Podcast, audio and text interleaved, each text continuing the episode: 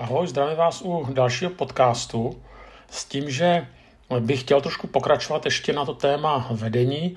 Chci mm, poděkovat těm, kteří na to nějakým způsobem reagovali, ale i na jiné podcasty, tak člověka to potěší, když, když eh, to někdo poslouchá a dokonce se mu to líbí.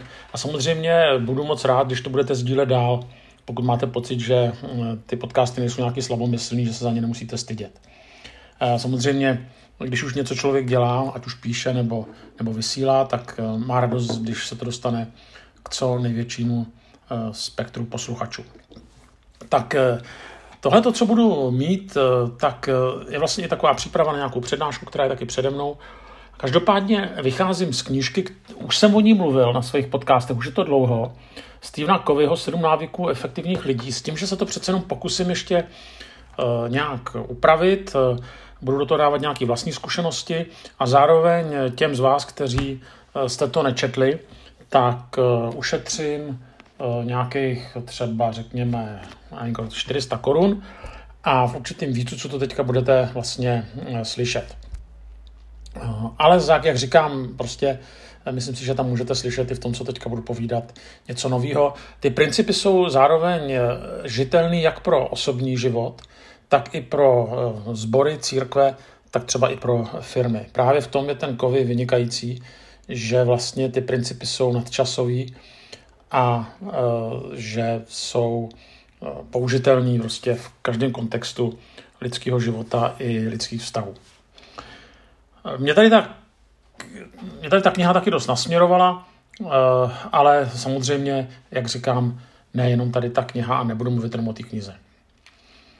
Každopádně eh, chci povědět, že když se dívám na eh, lidi okolo sebe, možná když oni se dívají někdy na mě, tak se nemohu zbavit dojmu, že žijeme jakoby strašlivě rychle. Eh, že sice máme hodinky, ale nemáme čas. No a tak existují různé moderní vymoženosti, které nám mají čas ušetřit, takže nemusíme chodit na poštu, ale máme QR kódy, a máme maily a nemusíme chodit do, do schránek poštovník, jestli teda ještě vůbec víte, co to bylo. A nemusíme chodit do budky, ale máme mobil v kapse. No a asi to nemusím říkat, co všechno máme. Prostě e, mnoho těch věcí, které byly vymyšleny, tak byly mimo jiné vymyšleny proto, aby nám ušetřili čas. My víme, že si ten život e, nemůžeme natáhnout. Tak aspoň se snažíme do té úsečky, které se jmenuje život, tak si nějaký čas ušetřit a moudrý člověk by měl vědět, jak ten čas, který ušetří, tak jak tam dát, eh, jak ho zaplnit nějak moudře. A to se nám právě nedaří, protože když už nějaký čas ušetříme, tak eh, do toho narveme další aktivity. Mimochodem, mně se občas stává, když, no, když nikam nespěchám, tak se snažím jezdit autem nějak přiměřeně rychle, tak komfortně se cítím při nějakých 120, když jsem třeba na dálnici. No a občas mě přijíždějí lidi, že úplně mě jako odhodí. Jo, jak, jak mě minou, tak jedou tak rychle, že prostě ten vzduch vás úplně, no nepřímo odhodí, ale asi víte, o čem mluvím. Jako, že to je zavané ten vítr, tím rozrážený vítr toho auta vedle vás. No a tak si to počítám, když, ten, když třeba já bych jel 120, řekněme, a on jde nějakých 160, tak jede o 40 km v hodině rychleji. Jo. Tak si říkám, okud nebo kolik minut ušetří třeba na 100 kilometrech. Jo. Však si to spočítejte sami. Mě tyhle ty slovní úlohy nikdy moc nešly. Ale každopádně těch minut není moc. A tak si říkám, co s těma 40 minutama třeba ten člověk udělá. Se skutečně využije. Co tím říká, že velmi často sice čas ušetříme díky různým vymoženostem, ale nevíme, co s ním. No a stejně, a dále, pokud patříme ke střední třídě, a to většina těch mých posluchačů patří, anebo i k té vyšší střední třídě, tak jsme bohatí. Jsme bohatí. Prostě řekněme si to na rovinu. Eh, jsme vzdělaní, většina z nás má nějaký to vyšší vzdělání, eh, než třeba i to střední, anebo aspoň to střední, ale stejně jako kdyby lidem kolem nás, i nám samotným něco chybělo jako někdy připomínáme si spíš štvance, prostě ne, moc spokojenosti z nás nečiší. A tak eh, to vnímáme a víme, že vlastně, aby se něco změnilo, tak prostě musíme něco začít dělat jinak. To je v osobních životech, to je ale i v církvi, to může být i ve firmě. Prostě mm, jak si, eh, je šílenství si myslet, že, že něco se má změnit a zároveň si myslet, že se to změní, když, když prostě budu ty věci dělat stejně. To prostě nefunguje. Eh, a teďka vám dám taky takovou, takovou zkušenost, kterou jsem zažil na nějaký kazatelský pastoráce. Eh, prostě podařilo se tam pozvat Petra Ludviga, to je ten autor knížky Konec prokrastinace. Je to člověk, který mluví i, který je velmi úspěšný ve svých přednáškách. I ta knížka Konec prokrastinace byla velmi úspěšná. Protože ten, ten člověk skutečně je vynikající, je velmi inovativní, umí perfektně mluvit, byl to zážitek ho poslouchat. A mimo jiné taky, ale ty jeho přednášky mějí, mají za cíl dát nejenom nějakou novou myšlenku nebo nové myšlenky, ale dávají i určitý návod, a, nebo motivují ty posluchače, jak něco skutečně začít dělat jinak. Jo, tak on nám tam povídal o prokrastinaci, ve finále dával i některé no, nápady, jak prostě se prokrastinace zbavit. Já neříkám, že všichni kazatelé, byla to kazatelská konference, tak prokrastinují, ale přece jenom, jako je to svobodné zaměstnání a Eh, ta tendence k prokrastinaci je stejná jako u všech svobodných zaměstnání. Zápasíme s tím asi všichni, eh, kdo máme svobodné zaměstnání. Tak ta přednáška byla hrozně zajímavá, ale pak jsem se taky ptal několika kolegů, jestli teda začali něco z toho dělat jinak a tak na mě vyvalili oči a říkali jako samozřejmě, že ne. Jo, tak byla to zajímavá myšlenka. Hodně, zajímavé myšlenky, ale jako začít něco dělat jinak. Tak já jsem se pokoušel sám, jsem si rozjel, Petr Ludvík tomu říká buzzer lístek, tak nevydrželo mi to moc dlouho, o něco jsem se pokusil. Nicméně jsem si uvědomil, že to je nebezpečí nejenom nás kazatelů, že my jsme tady od toho, abychom druhým říkali, jak to je správně, aby se ti druzí měnili, ale vlastně nás se to tak moc netýká. Tak to je samozřejmě nebezpečí. Každopádně, aby se něco změnilo v našem životě, tak si prostě musíme vytvořit určité návyky. Prostě bez návyku se nezmění nic. Jo. Nějaká jednorázová akce, jednorázový záchvat, záchvěv, prostě to nefunguje. Jenže otázka je, co to je teda návyk. No někdo řekne, je to to, co dělám pravidelně. Ano. Zároveň ten návyk je definován jako průnik znalostí, tužeb a schopností. Ještě jednou, návyk je průnik znalostí, tužeb a schopností. Jsem vytvořil takový návyk, asi rok to dělám, se otužu. Nelezu teda do nějakých rybníků nebo řek, ty tady nejsou v Praze, aspoň poblíž, ale tak aspoň s prchou. A teďka, co to znamená? No, jednak teda znamená to, že ani po roce se mi do toho nechce, ale eh, když teda jsem to definoval jako průnik znalostí, tužeb a schopností, tak v tom otužování, tak ty znalosti jsou, že vím, že je to správné. Někde jsem se to dočetl, někdo mi to řekl, někdo do tomu rozumí. Ta tužba je, že chci být zdravý. Mám nějakou touhu být zdravý a třeba si trošku pomoci s některou svojí chorobou, kterou v sobě mám. No a ty schopnosti, no že i to utužování má své zákonitosti. Ony jsou nějaký složitý, ale prostě e, nějakou svoji zákonitost to má. Jo? Takže vím, chci a Eh, vytvářím si a je tam nějaká zákonitost. Když mám určité schopnosti, tak jsem schopen tu zákonitost eh, na, na, naplnit třeba. Tak to je takový primitivní příklad. Pokud jste křesťané, tak třeba víme, že bychom měli pravidelně číst písmo, tak zase jsou to nějaké znalosti, tak vím, že to prostě je správné. Něco o tom písmu taky vím. Vím, co to je Bible. Vím, že to je správné. Vím, že skrz Bibli ke mně může promluvat pán Bůh, tak to jsou ty znalosti. Pak je to tužba. No tužba prostě chci být s Bohem, nebo toužím po Bohu, toužím po oslovení pánem Bohem. No a pak je to poslední schopnosti. To znamená, že vytvořím nějaký způsob, systém nebo schopnost, jak tu Bibli číst. Samozřejmě ta schopnost je, že jsem gramotný, ale taky ta schopnost je v tom, že neskončím, že se neutopím v Genesis. Jo, rozumíte? To znamená, a to je ve všem. To je ve sportu, to je ve studiu, to je v duchovním životě, že ten návyk znamená průnik znalosti té dané věci, aspoň částečné. To musí tam být touha, jinak to vyšumí. A musí tam být určitá schopnost. A to se mění podle toho, kterého návyku. Tak a teďka eh, je ještě důležité, že ty návyky jsou vždycky spojené s vůlí. Jde o to, že hm, prostě nemusím si cvičit vůli, abych jedl nezdravě. pokud mi teda to nezdravé jídlo chutná. Já prostě si nemusím cvičit vůli, třeba v mém případě, abych se spal sladkým. Jo, to, to, to, mi jde úplně samo. Tam se musím, musím si cvičit, abych ho nějak jedl, teda, abych ho nesněl moc. Jo. Nebo třeba nemusí si člověk cvičit vůli, aby čučel na, na seriály. Mhm.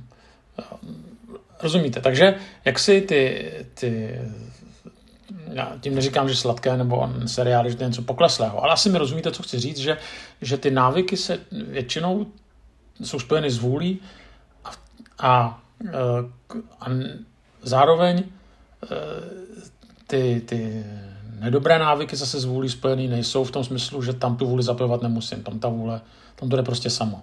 A pokud ty návyky jsou dobré k některým kýženým věcem, tak to někdy bývá nepříjemné a tam prostě tu vůli musím použít. Tak a teďka, eh, co teda jsou určité návyky? Co jsou ty návyky, o kterých bych chtěl mluvit? Eh, tak eh, těch návyků je několik, teda konkrétně bude šest. A ten první návyk je, se jmenuje buďte proaktivní. A nemyslím nějaký debilní proakt jako aktivismus, ale Existuje takzvaná teorie genetické determinance. Co to znamená? Když někdo determinován, tak je předurčen, určen. Prostě něco, co jsme zdědili po svých předcích a nic moc s tím neuděláme. A tak každý, kdo vychovává děti, tak se prostě asi zabýval otázkou, jak se, má, jak se dá to či ono ovlivnit výchovou.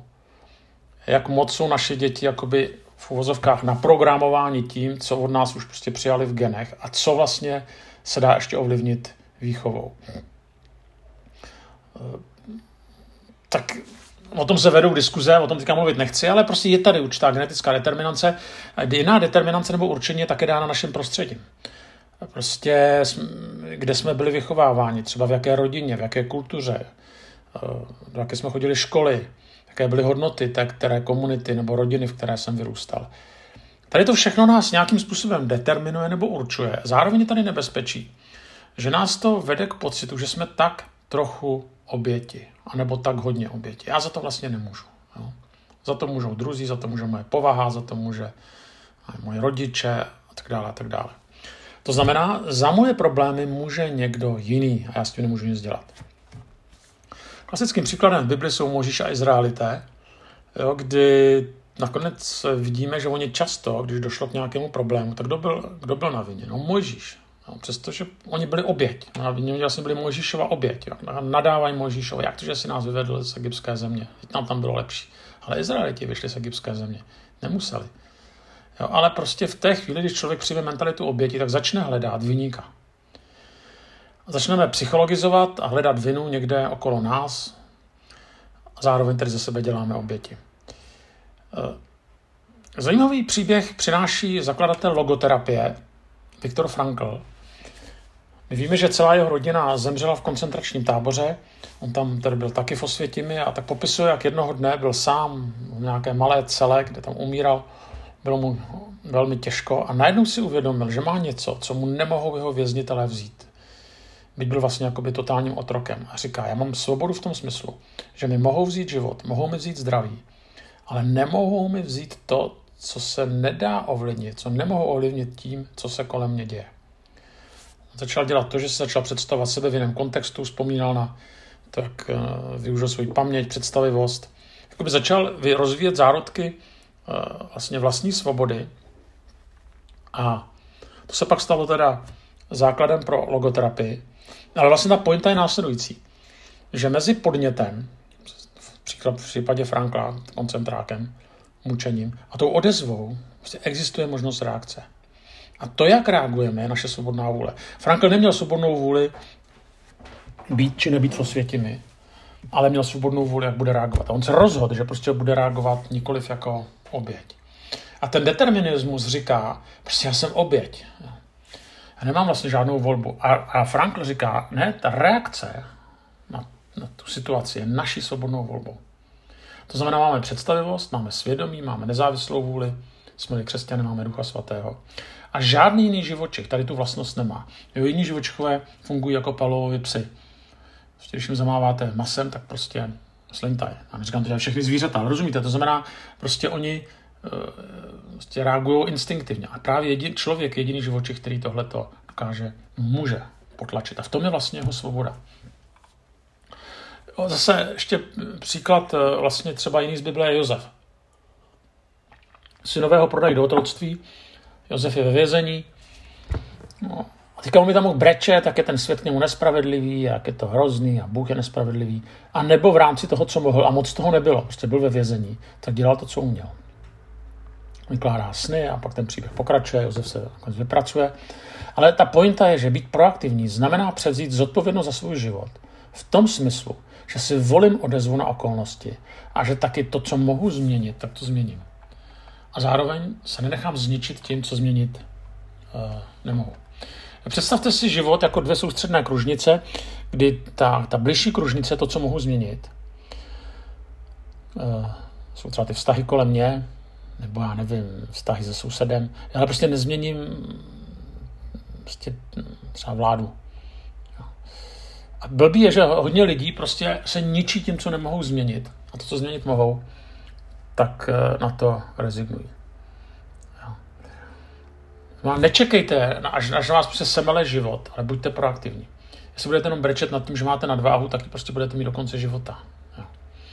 A, a, a, a tak dále, a tak dále. To není jenom z nadváhu, to je ze všem. Jestli budete brečet, že prostě Bůh je vám daleko a nic pro to neuděláte, tak, tak prostě vám bude daleko. To znamená, proaktivita neznamená být agresivní, nesnesitelný, asertivní, ale prostě, že nečekám, až mě se melou okolnosti a v rámci těch svých možností, které mám, tak eh, jsem vlastně proaktivní. Ten slovník této, této, této, toho návyku, té proaktivity je, že nemohu s tím nic dělat versus jaké jsou možnosti. Jsem prostě takový, nebo pokusím se být jiný. Co pro to mohu udělat?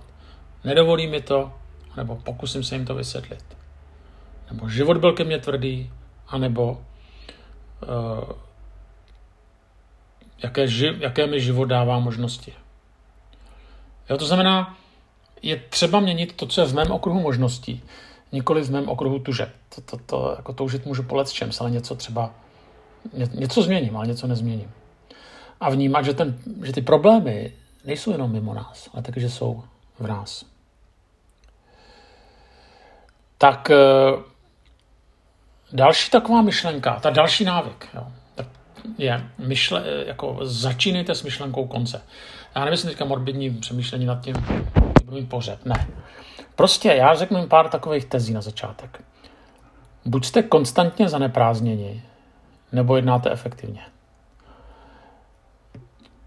Eh, já totiž tím chci vlastně říct, že, že, nic, že jsem zaneprázdněný, že prostě nestíhám. To, to vůbec neznamená, že žiju správně. Představte si žebřík. Eh, obrázek žebříku, jak někdo prostě leze po žebříku na jabloň a, a tom, tam je, prostě sbíráte jabka, akorát prostě vy víte, že je tam jeden zásadní problém. Že manželka ho neposlala sklízet jabka, ale švesky. To znamená, když se žebřík opírá o špatný strom nebo o špatnou, eh, špatnou zeď, tak prostě lezeme špatně. Takhle někdy vypadají životy některých lidí, že prostě sice lezou někam, lezou po žebříku, ale lezou po špatném žebříku. Jo, prostě jakoby svoje životy můžeme mít žít buď to podle určitých plánů, nebo podle okolností. Nebo ještě jinak, jo, můžeme věci řídit nebo vést. To znamená řídit, znamená dělat věci správně. Vést znamená dělat správné věci. A důležité je, aby jsme dělali především správné věci. A dělali je správně. No a právě problém mnoho, mnoha chaotických, přezaměstnaných lidí není nakonec v tom, že toho mají moc. To taky, ale že jsou prostě řízeny okolnostmi. Jsou zmítáni okolnostmi. No, jak, souvisí, jak to teda souvisí s tou myšlenkou konce?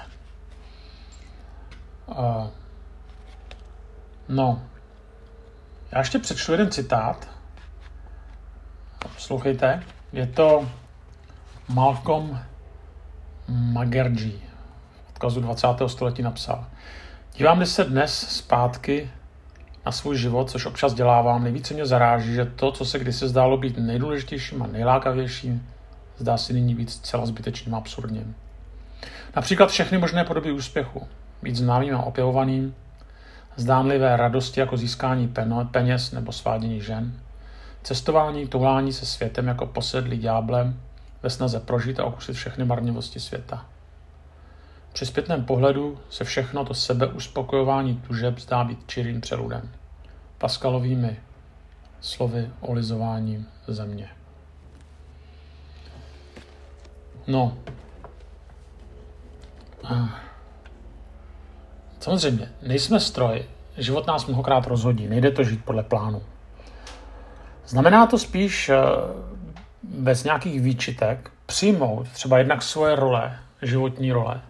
Že když jsem prostě matka, tak v tom období, kdy jsem matka, tak prostě nemusím mít výčitky, že prostě nestíhám studovat nebo že nedělám jiné věci. Ale žít naplno jako matka. To samé, když jsou prostě děti malí a jsem otec, tak prostě některé věci hm, ne, prostě nebudu v té době dělat. Jo? A to se změní. Jo? Ale v, tý, v tom určitém období života prostě moje poslání je být třeba rodič. Nebo teďka je různý další, být student. Jo? Eh, být, eh, nevím, manžel, to je dlouhou dobu třeba. Jo. Eh, a vlastně to znamená, že to znamená mít pro určité i periody života nějaký cíl. No a potom to znamená mít třeba i nějakou vizi pro celý svůj život.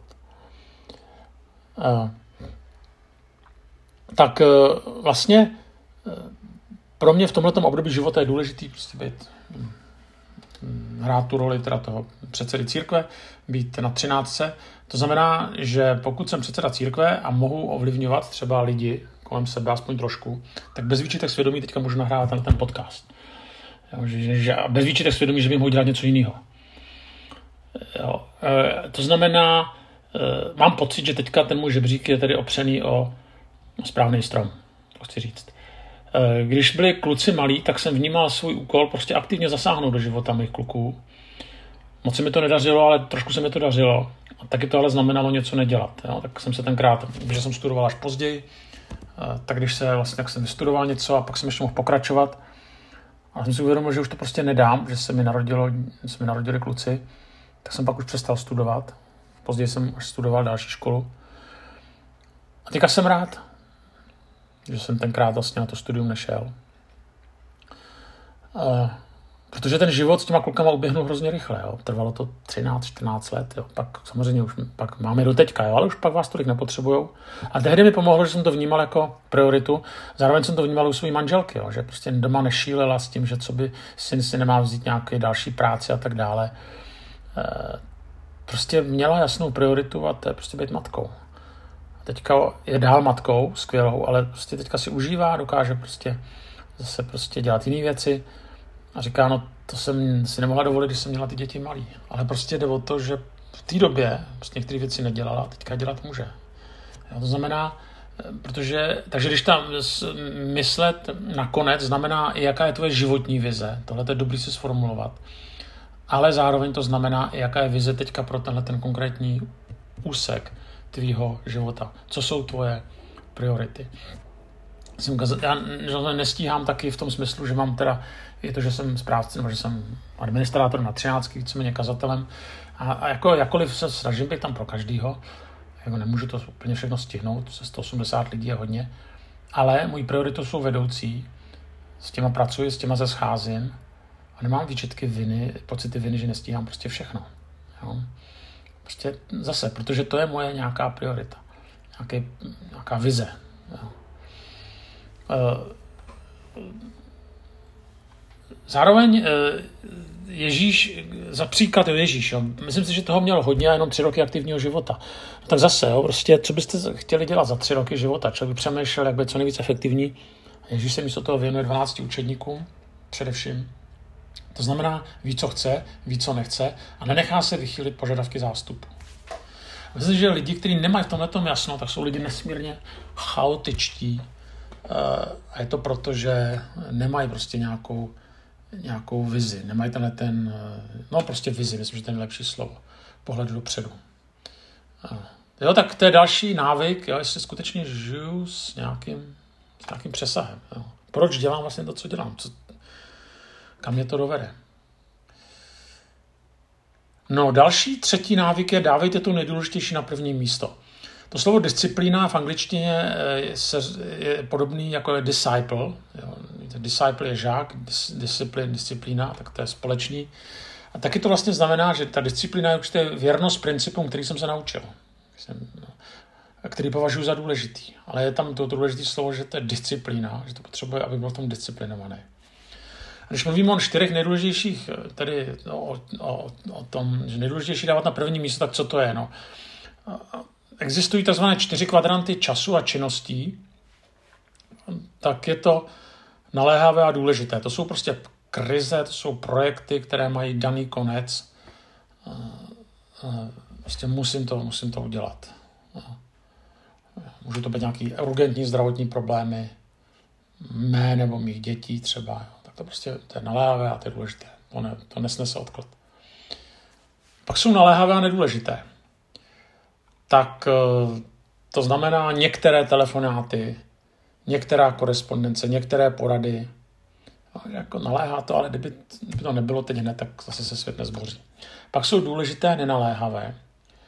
A to je to, co Kovy nazývá broušení pily, když on mluví o takových čtyřech základních oblastech lidského života, přirovnává to k broušení pily, která, když je nabroušená, tak samozřejmě lepší seká, je výkonnější, ale stojí to nějaký čas tu pilu nabrousit. A on mluví o takzvané duchovní dimenzi, my bychom řekli, je to vztah s Bohem. Pak je to vztahová dimenze, to znamená budování vztahu eh, s lidmi a taky především s našimi blízkými, s lidmi, které, na kterých mi záleží, které mám rád, kteří mají rádi mě. Eh, potom eh, ta další, tak, tak to je duchovní dimenze, vztahová dimenze, pak je to fyzická dimenze, to znamená, že nenechám své tělo jenom tak chřadnout, ale něco s ním dělám. Nečekám, až se jednoho rána nezdvihnu kvůli bolestu, bolestěm zádech, anebo až se eh, nevohnu k botám kvůli břichu. A to poslední je potom duševní, to znamená, že čtu, že se nějak rozvíjím, v nějakým, že mám nějaký přehled, nadhled a že to, čím krmím svou duši, mm, svého ducha, tak není jenom seznam CZ nebo prostě internet, a je třeba nějaké knížky. No a právě tady do těch důležitých věcí tohle to patří. Jo. Ale problém je, že je to nenaléhavý. To vždycky počká. Ta manželka počká, děti počkají, duchovní pán Bůh taky na nás neřve, to tělo taky počká, ale jsou to věci důležité. A pak jsou to věci nedůležité, nenaléhavé, tak to jsou třeba sociální sítě. A když nebudu, když nebudu hrát, když nebudu na čuče do Facebooku, tak se nic nestane. Problém ale je, že velmi často se dostáváme do věcí, které jsou naléhavé a důležité. To prostě řešit musíme.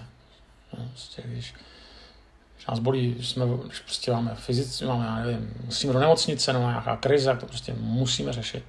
No ale všimněte si, že pro, nebo taky nedůležité naléhavé, to znamená, to znamená pro, když prokrastinujeme. No. S tím taky má hodně lidí problém. Ale to, co rozhoduje, kým skutečně jsme, jestli se někam v životě posuneme, tak jsou ty oblasti, které jsou uh, důležité a nenaléhavé. To vlastně rozhoduje, kým jsme. No a abychom si na tyhle ty věci udělali čas, protože vždycky nás bude drtit spíš to, co je, jako ne, co je naléhavé, tak potřebujeme disciplínu. Ale potřebujeme i určitou vizi, o které jsem před chvílí mluvil. Jinak jsme v konstantním stresu, uvažujeme v krátkodobém horizontu, neustále vlastně hasíme nějaké problémy, vláčí nás okolnosti nebo jiní lidé, působíme nezodpovědně a náš život je jeden velký chaos. S takovými lidmi se hrozně, hrozně, hrozně těžko žije. To jsou lidi mělký a prostě špatně se s nima nažívá. To znamená, musíme se naučit plánovat, musíme se naučit taky říkat ne, a musíme vědomě pracovat na věcech, které jsou důležité a zároveň které jsou nenaléhavé. K tomu si tady musíme udělat prostor. Jsou ty čtyři oblasti, o kterých jsem mluvil v souvislosti s broušením pily. Tady ty tři, tři návyky, a je teda ještě jako zopakuju pro jistotu, že buďte proaktivní, začínejte s myšlenkou konce nebo s nějakou myšlenkou nějaké vize a to nejdůležitější na první místo, tak to patří do určité soukromé sféry. Se týká nás jako jednotlivců. A teďka přijde spíš sféra veřejná, to znamená sféra jednání s druhými lidmi. Tak eh, ten první, první takový rozměr je je myslete způsobem výhra výhra.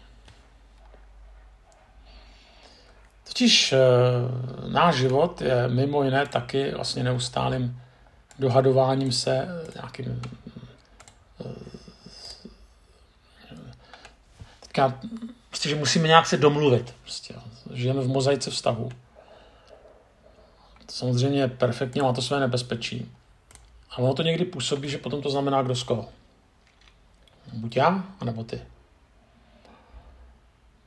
Jenže zvláště v kolektivu tohle to je vlastně nakonec smrtící, protože jsou jenom vítězové a poražení. Stejný to je pak smrtící v rodině, ve vztazích mezi, rodi, mezi manželi, mezi dětma, mezi dětma a rodičema. To znamená, když se domlouváme o nějakém problému, tak více naučit přemýšlet vlastně o tom, že jak se domluvit, a nejenom jak se domluvit, ale jak, jak vyhrát na obou dvou stranách. Jak najít nějaký vlastně kompromis, který bude pro obě dvě strany OK.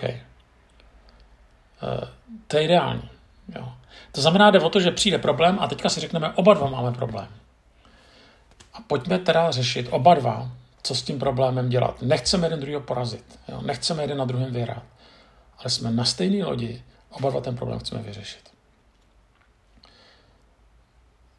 A taky víme, že pokud ten problém nevyřešíme, tak jsme oba dva prohráli. Byť vlastně jeden vyhrál. Jo, ale to není naším cílem. Chceme oba dva vyhrát.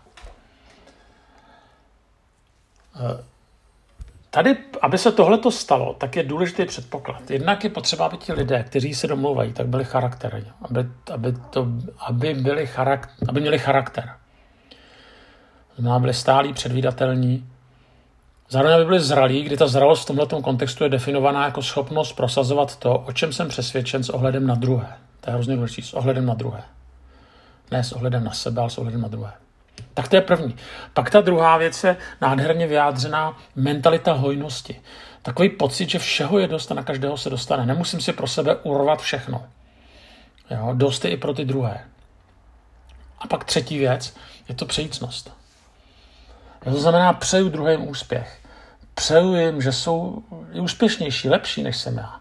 Že se taky oni můžou radovat, že, že svět není jenom boj o přežití nejsilnějšího.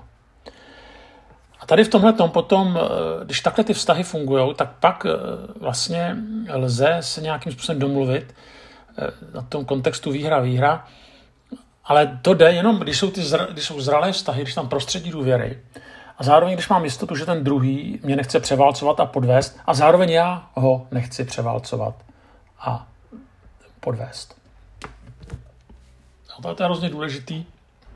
Když teda někdo přijde s nějakým požadavkem jiným, než mám já, tak spíš jako přemýšlet, pojďme přemýšlet o tom společně a společně najít nějaký řešení výhodný pro oba dva. Tak, potom je další eh, myšlenka, další takový návyk, a to je nejdříve se snažte pochopit a pak být pochopeni. Já jsem se, taky setkám se někdy s různými svými kolegy. Nedávno jsem se setkal s jedním kolegou a ten byl takový hodně takový depri, deprivovaný a měl pocit, že ho nikdo nemá rád, že jsou na něj všichni oškliví, že s ním nikdo nekomunikuje napřímo, že se ten dozvídá z druhé ruky. Myslím si, že mnohým měl pravdu. Ale e, chyběla tam jedna základní otázka, jestli on není důvodem, že jestli on nevytváří takové prostředí, že pro ty lidi je hrozně důle, vlastně složitý mu důvěřovat a je hrozně složitý za ním přijít a mm, vlastně s ním třeba otevřeně mluvit. A samozřejmě zřejmě, protože tam ta nedůvěra byla, tak tam potom byl takový zákon odplaty a odezvy, jak ty na mě, tak já na tebe. Jo, to znamená, to, že někdo něco nedělá nebo dělá, má vždycky nějaké důvody. Jo. Chování vždycky mu špička ledovce a ta věď, jak, je, jak známo, tak větší část toho ledovce bývá neviditelná. To znamená, že za každým názorem, za každým rozhodnutím je nějaké proč. A je hrozně důležitý tohle to nějak se pokusit u lidí, pokusit se prostě pochopit. To neznamená, že to omlouvám. Prostě hřích je hřích, chyba je chyba, selhání je selhání, ale prostě to, ta, to, ta snaha pochopit dělá, dělá uh, hrozně moc. Hmm. Zároveň je taky rozdíl mezi slyšením a nasloucháním. To, že něco zaznamenali moje sluchovody, vůbec nemusí znamenat, že nasloucháme. My taky víme, že to slovo komunikace vlastně má dvojí význam, je to silnice, anebo je to teda mluvení. A co dělá silnice? No spojuje. Jo. Taky o to je communion, jako večeře páně, že tam se spojujeme. Jo. To znamená, eh, tak jak tam to dobře vidět, že ta komunikace skutečně neznamená, že se slyšíme, ale se spojíme. Až tehdy vlastně můžeme mluvit o nějaké komunikaci. Řekové měli takový tři rozměry v komunikaci. Byl to etos, pathos, logos. Etika, a potom, že no, patetický a logos. Tak to známe, to znamená etos, to znamená vlastně, jak komunikujeme, jak se komunikujeme slušně. Jo. Jestli, to, jestli to má prostě ten etos. Jo, jaký je ten obal té mé komunikace. Nemůžu čekat, že když komunikuju hrubě, že mě ty druzí budou naslouchat. Potom je to patos, to je slovo empatie. To znamená, je tam ta pocitová dimenze, že ta hra je hrozně důležitá. Pak je tam logos a to je ta logická dimenze. My někdy máme pocit, že když jsme to všechno vysvětlili, když jsme tam dobře dali ten logos, takže to stačí. Ale no, potřeba je eh, všech tří. A člověk to může logicky přijmout, ale pocitově se může cítit špatně, nebo to nebylo dobře řečeno. Ten obal byl špatný a ta komunikace se hroutí. To znamená, snažme se pochopit, potom být také pochopení. Tak a poslední je vytváříte synergii. Tak je to, že jo, tak syn, to z řečtiny, jako, to znamená s společně a ergie, no tak jako nějaká síla, ergo, eh, nebo taky energie. To je to společná energie, která někam, někam jde, nějaká společná síla. Ta pointa je v tom, že celek je víc než jeho části. To je hrozně důležitý, když pracujeme v nějakém týmu, že prostě vždycky ten celek je víc než jeho části. To my Češi dobře známe už od Svatopulka Čecha a jeho slavnému podobenství o třech prutech. No ale teďka co se musí, aby se ty části sjednotily? No tak, aby prostě byly dobré vztahy. Já jsem četl nějakou studii, proč lidé odchází ze zaměstnání. Jo. Proč nevydrží zaměstnání. A víte, co bylo zajímavé? Lidé v drtivé většině neodchází kvůli nízkému platu. Ale buď to proto, že s nimi ty šéfové jednají hrubě, anebo že tam nejsou dobré vztahy. A naopak, lidé snesou i menší plat, ale když se tam dobře cítí, tak tam zůstávají. Tak já jsem to viděl třeba u svého syna, když nastoupil do prvního zaměstnání, tak myslím, že vydělával víc než teďka v tom druhém, ale ten způsob byl tak nepřijatelný, toho jednání jejich šéfů, tak nepředvídatelný, že prostě odešel. Jo, a to, že mu nabízeli víc, prostě toho nezajímalo. Jo, prostě lidé neodcházejí kvůli zaměstnání, kvůli prachu, jenom kvůli platu. Jo. Taky. Ale to klíčové nakonec je pocit smyslu, pocit, že si někdo váží, eh, vědomí dobrých vztahů. Ta synergie znamená i radost z jinakosti, jo, kdy najednou vnímám toho druhého ne jako konkurenci, ale že se doplňujeme a společně vlastně tvoříme nějakou skupinu, tým, který jde dopředu. Jinak se potom rozdrobujeme a eh, každá ta část dělá něco, toho týmu dělá něco jiného. Už to není synergie. Je to určitá otevřenost eh, pro, pro nové možnosti, pro nové volby, a zase, když s tím někdo přichází, tak to nevidím jako ohrožení. A to se vlastně může dít jenom v prostředí důvěry, v prostředí otevřenosti toho kterého týmu. E, když mluvíme o synergii, tak jsou vlastně tři takové úrovně komunikace.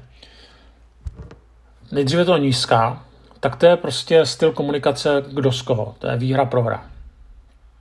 No, v takovém prostředí se blbě komunikuje, blbě se něco dělá, blbě se tvoří synergie. Pak je střední a to je komunikace s respektem, to znamená, je to nějaký kompromis. A pak je vysoká. A to je právě ta synergie a to je ta komunikace stylem výhra, výhra. Jo. Tak e, ještě jedna věc, kterou bych chtěl povědět.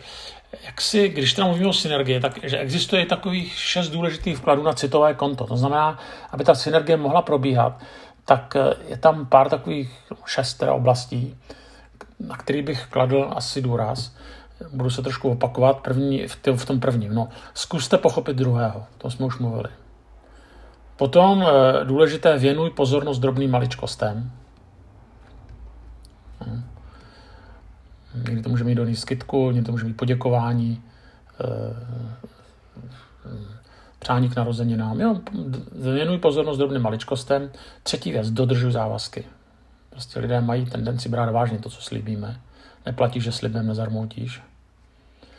Další, vyjasněte si očekávání, tak je velmi důležité. Blbě se pracuje v kolektivu, kde to očekávání vlastně není žádné, potom je to takový nejasný, takový mlhavý. Potom dávejte najevo svoji integritu, to znamená, že by se neměly rozcházet činy a skutky. A když už se rozchází, tak platí šestý vklad na citové konto. Nebojte se omluvit. Chyby se dějí, chyby se budou dít. Nejhorší je, když člověk dělá, jako kdyby se neděli, když zapírá, nebo prostě když se neumluví. Eh, vzpomínám si, že jsem taky měl pár konfliktů a to, co mě možná nejvíc mrzelo na některých konfliktech, bylo, když ke mně se lidé chovali hrubě, že se nedokázali omluvit. A to bylo pro mě asi hodně těžké, ale musel jsem se s tím nějak jako smířit, uvědomit si, že prostě pro některé lidi ta omluva je prostě nepřijatelná. Teď si myslím, že se mnou jednali ošklivě.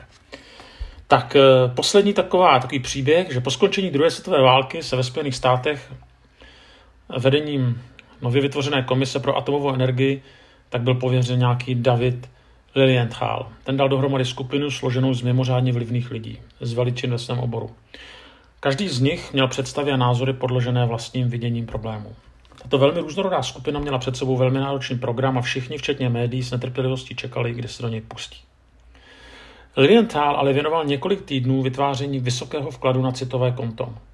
Přiměl všechny členy skupiny, aby se navzájem dobře poznali, aby znali zájmy, naděje, cíle, obavy a paradigmata ostatních, včetně prostředí, v něm se do posud pohybovali. Usiloval o rozvoj pevných mezilidských vztahů mezi členy skupiny.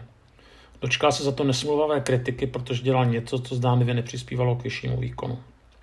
Konečným výsledkem jeho snah byla pevně stmelená tvůrčí a synergii produkující skupina vzájemně si důvěřujících lidí.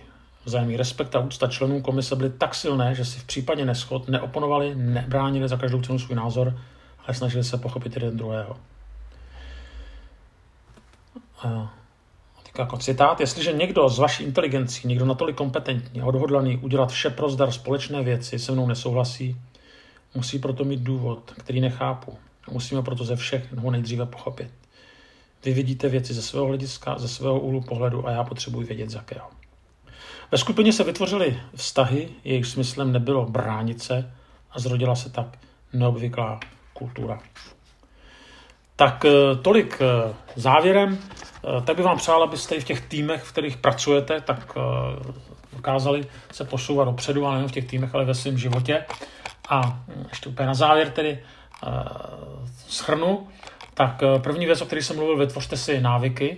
S tím, že ten návyk jsem definoval jako, nebo já ne, ale COVID to definuje jako, jako určitý průsečík, průsečík znalostí, tužeb a schopností.